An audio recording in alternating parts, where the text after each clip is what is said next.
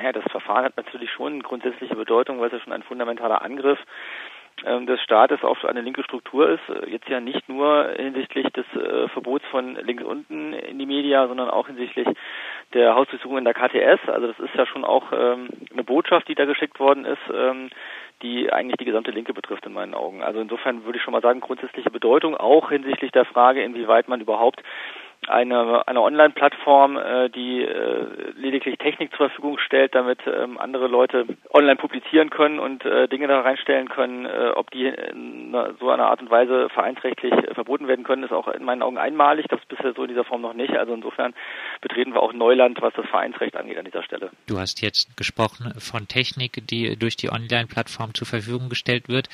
In der Verbotsverfügung wird wohl das äh, Thema Pressefreiheit ganz vermieden. Ist das äh, Verbot im Zusammenhang mit einer Einschränkung der Pressefreiheit zu sehen oder muss man wirklich äh, sagen, es gibt keinen Verantwortlichen im Sinne des Presserechts, also gilt auch die Pressefreiheit nicht? Ja, also Pressefreiheit gilt ja nicht dadurch nicht, dass es äh, kein äh, wirksames Impressum hat oder dass es möglicherweise nicht man nicht rausfinden kann, wer der jeweilige äh, Verfasser von irgendeiner Nachricht ist. Also natürlich gilt dann äh, gleichwohl trotzdem das Presserecht. Aber wir haben ja jetzt hier nun mal Adressaten von einer Verbotsverfügung. Wir haben ähm, sozusagen vermeintliche Mitglieder eines vermeintlichen Vereins, die in Anspruch genommen worden sind. Und äh, gegebenenfalls wird natürlich auch im Rahmen dieses Verbotsverfügungsverfahrens äh, vor dem Bundesverwaltungsgericht die, die Pressefreiheit eine entscheidende Rolle spielen, auch bei der Frage, inwieweit denn das, was äh, da den Personen überhaupt vorgeworfen wird, irgendwie tatsächlich, äh, sagen wir mal, ahndbar oder vorwerfbar oder überhaupt auch nur ansatzweise durch ein Verbot belegt werden könnte.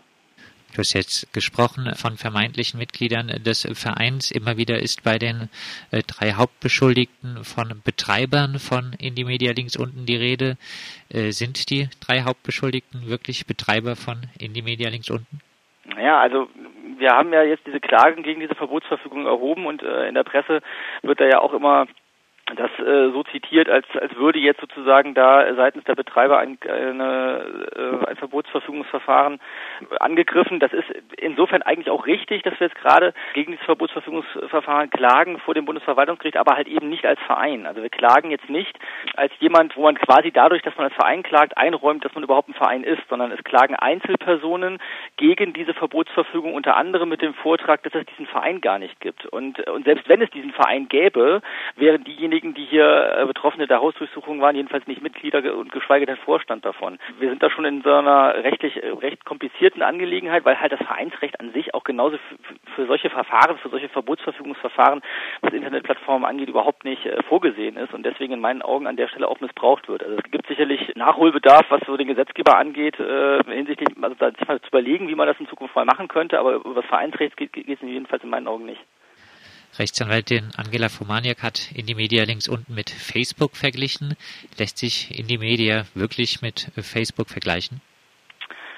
Also letztendlich inhaltlich, auch mit dem, was an Moderation stattgefunden hat oder auch nicht stattgefunden hat, äh, ist es letztendlich, wie gesagt, inhaltlich betrachtet sicherlich nicht mit Facebook zu vergleichen. Aber was äh, ähnlich ist, ist die Frage der Technik. Die Technik, die sozusagen zur Verfügung stellt, dass man online publizieren kann und zwar ähm, sozusagen sehr barrierefrei und man halt auch schnell und bedienerfreundlich was online stellen kann. Das äh, ist das, was ja Indie Media ausmacht. Und das betrifft ja jetzt nicht nur links unten Indie Media, sondern das betrifft das gesamte Indie Media Netzwerk. Und an der Stelle ist es natürlich vergleichbar mit, äh, mit Facebook, denn Facebook macht auch nichts anderes. Und äh, eine mannigfaltige Inhalte bei Facebook sind unter Straftatbestände gestellt. Und da werden halt irgendwie ganz viele ähm, Beiträge ähm, Straftatbestände erfüllen. Äh, keiner denkt erstmal drüber nach, irgendwie Facebook möglicherweise unter diesen Umständen zu verbieten. Warum das dann ausgerechnet mit Indie Media links unten passieren soll, wo äh, ich werfe jetzt mal eine Zahl in den Raum, bestimmt 99 Prozent aller Beiträge halt überhaupt nichts mit Straftaten zu tun haben, auch nicht mit diesen immer wieder zitierten oder benannten Bekennerschreiben oder Bombenbauanleitungen oder weiß der Hirsch, was da alles genannt worden ist.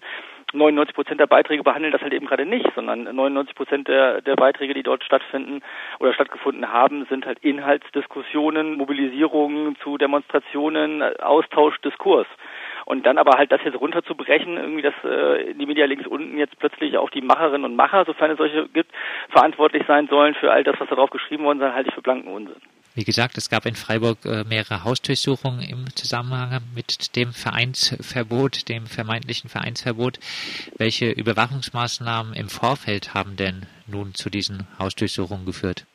Ja, dazu können wir jetzt gerade noch gar nichts sagen. Letztendlich sind natürlich die Klageverfahren, die wir jetzt anhängig gemacht haben, mit den entsprechenden Akteneinsichtsanträgen auch dazu da, da mal eine Aufklärung herbeizuführen, inwieweit dort nachrichtendienstliche Mittel eingesetzt worden sind oder inwieweit die Polizei da irgendwie entsprechend ermittelt, überwacht oder observiert hat. Das wissen wir einfach nicht, dazu können wir noch nicht sagen, aber da wird bestimmt das Verfahren im Laufe der Zeit äh, Klarheit verschaffen. Die Betroffenen von den Hausdurchsuchungen haben ja wohl nicht alle alleine gewohnt. Bei Hausdurchsuchungen werden dann aber äh, durch die Polizei äh, doch oft mal gerne auch Gegenstände von Mitbewohner, Mitbewohnerinnen mitgenommen. Was lässt sich denn darüber sagen, was für Chancen haben äh, solche Personen denn äh, Dinge schnell wiederzuerhalten?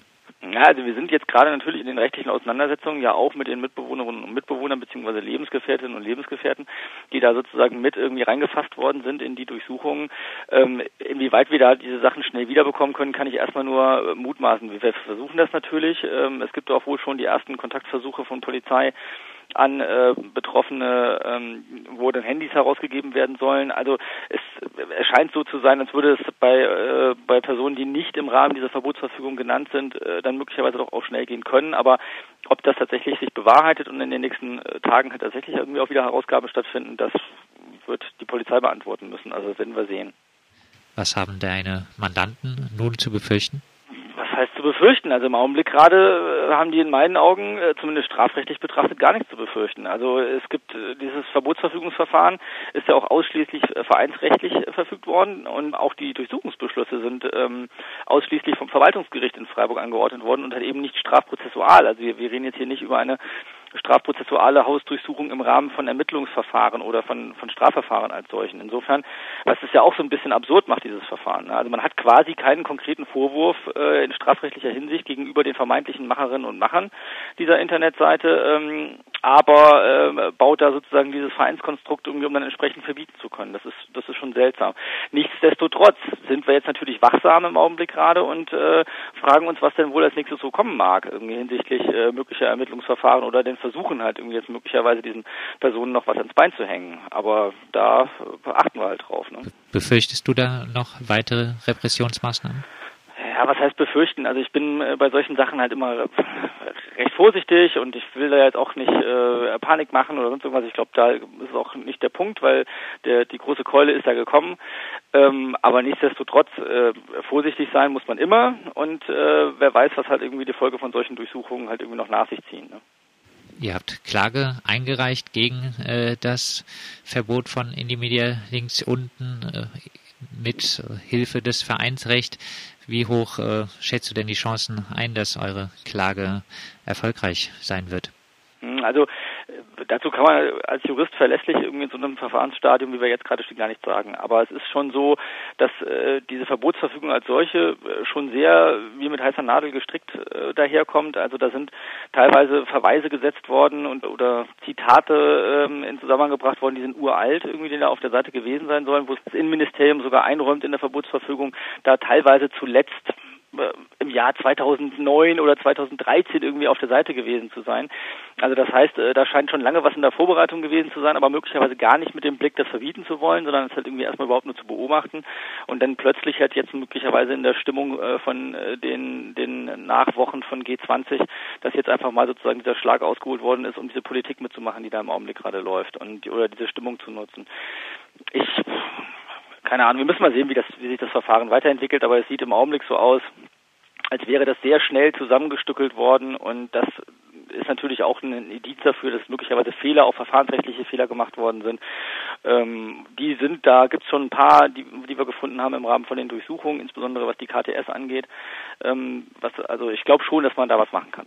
Aus anwältlicher Sicht, was sind die nächsten Schritte? Naja, also der erste Aufschlag ist gemacht. Wir haben die Klagen erhoben. Ähm, jetzt warten wir erstmal auf mehr Informationen. Also in jeder der Klagen sind entsprechende Akteneinsichtsanträge enthalten. Das heißt, jetzt muss sozusagen der Staat liefern an der Stelle, äh, beziehungsweise die Exekutive in Form des Bundesinnenministeriums oder halt äh, des Regierungspräsidiums in Freiburg. Und dann werden wir mal sehen, dann werden wir diese Akten bekommen, werden dann die Akten sicherlich sehr gut auswerten und, und einzeln sezieren und schauen, inwieweit welche der Beiträge, die dort in Anspruch genommen worden sind als vermeintliche Verbotsbegründung tatsächlich so haltbar sind und inwieweit das Presserecht da noch mit reinspielen muss und inwieweit es tatsächlich gehen kann, dass äh, das Vereinsrecht äh, an der Stelle sozusagen benutzt wird, um sich eines unliebsamen Nachrichtenportals zu entledigen. Abschließend äh, wird es in Media links unten, die Plattform in Media links unten wiedergeben? Kann ich nichts sagen. Wir sind äh, in einem Verfahrensstadium, wo, wie gesagt, diese Klagen erhoben haben und diese Klagen haben keine aufschiebende Wirkung. Das heißt, ähm, äh, faktisch ist es gerade so, dass äh, wenn jetzt links unten in die Media äh, weiter fortgeführt werden würde, würde das einen Straftatbestand auslösen mit entsprechender äh, Folge von Repression und, und, und zusätzlichen ähm, Ermittlungsverfahren, die laufen. Ich kann es nicht sagen. Wenn wir es äh, hinkriegen, ähm, auf welchem Weg auch immer, verfahrensrechtlicher Natur oder auch inhaltlicher Natur, materiellrechtlicher Natur, dass dieses Verbotsverfügungsverfahren ähm, sozusagen fällt und das Bundesverwaltungsgericht das für rechtswidrig erklärt, dann gibt es bestimmt einen Relaunch der Seite und ähm, ansonsten weiß ich nicht, äh, inwieweit Personen, die sich dafür verantwortlich fühlen, ähm, jetzt Entscheidungen treffen, wie und ob es weitergehen soll, kann ich nicht beurteilen. Das sagt der Göttinger Rechtsanwalt Sven Adam. Er vertritt äh, Betroffene von den Hausdurchsuchungen im Zusammenhang mit dem Verbot der Internetplattform in die Media links unten.